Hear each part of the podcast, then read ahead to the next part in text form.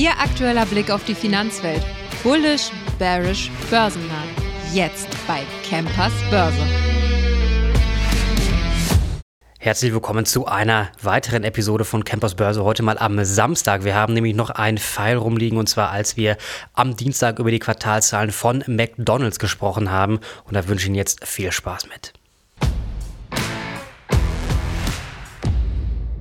So, jetzt geht's weiter mit McDonald's. Die Aktie hat am oder hat uns am Dienstag vorgestern Quartalzahlen geliefert.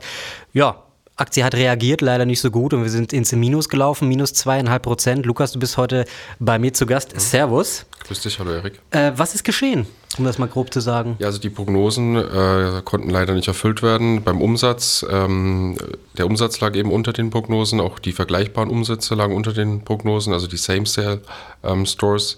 Ähm, lediglich das EPS äh, konnte die Prognosen eben schlagen, aber es hat den Annehmern eben nicht gereicht und dementsprechend wurde die Aktie dann eben abverkauft, ja.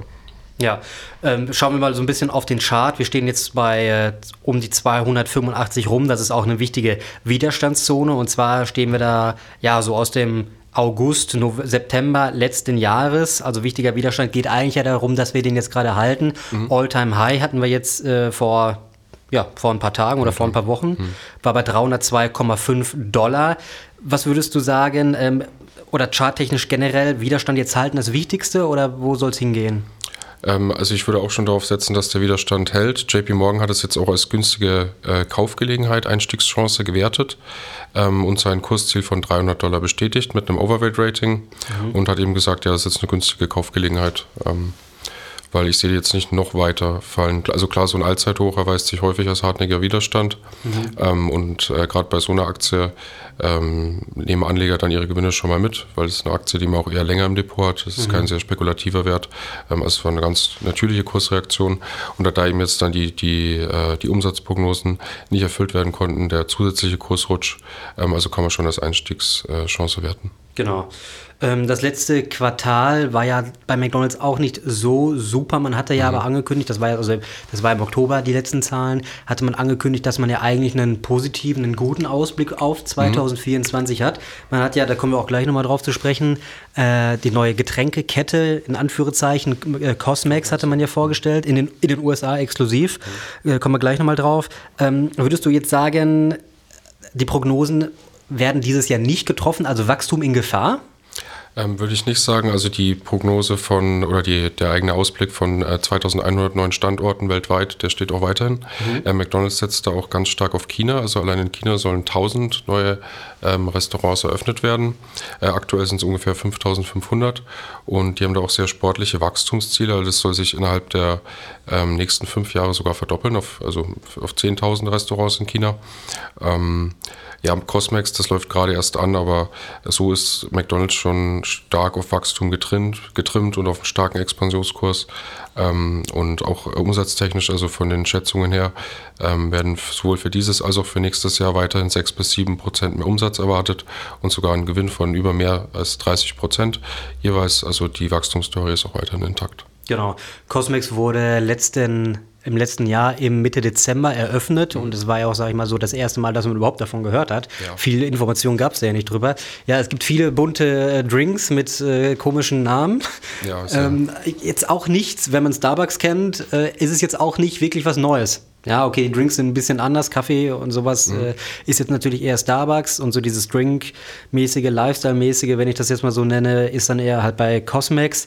Gibt es denn da irgendwie schon eine Prognose oder, oder Zahlen, wie das Ganze läuft? Weil ich muss auch ganz ehrlich sagen, ich habe da auch persönlich ja. nichts, überhaupt gar nichts mehr von mitbekommen. Ja, ne? Also man hat noch nicht so viel gehört, es läuft ja auch gerade erst an.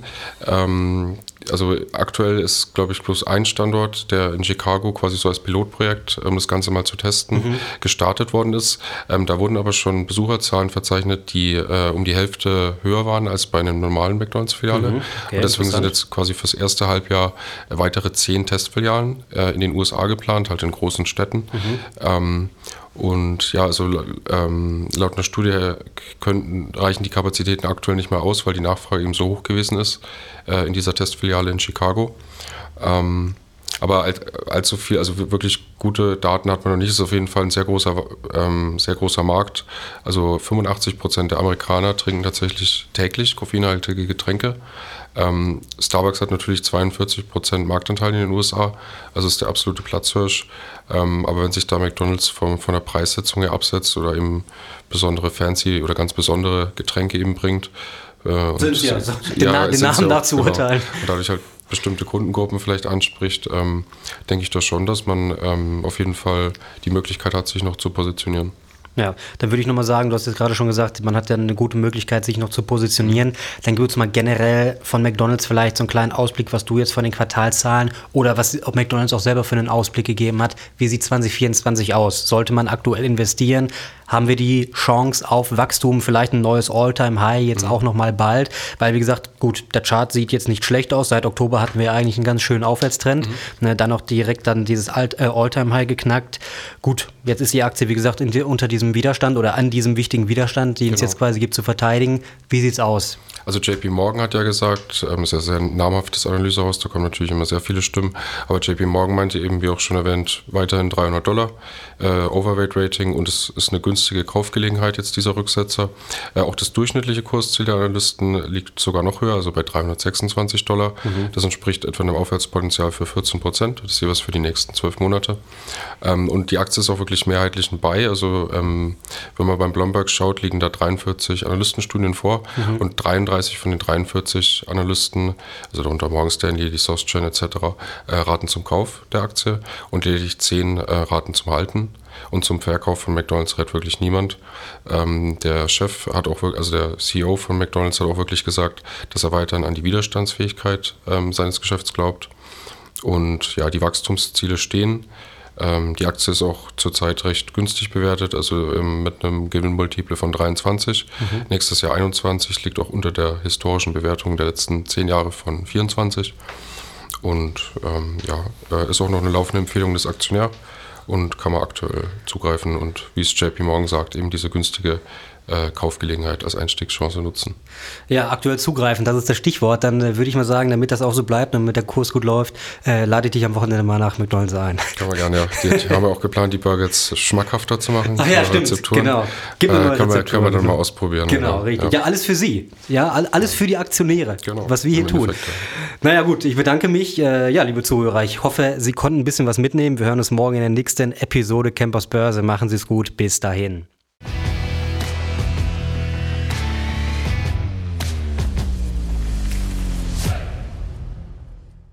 Die im Podcast besprochenen Aktien und Fonds stellen keine spezifischen Kauf- oder Anlageempfehlungen dar.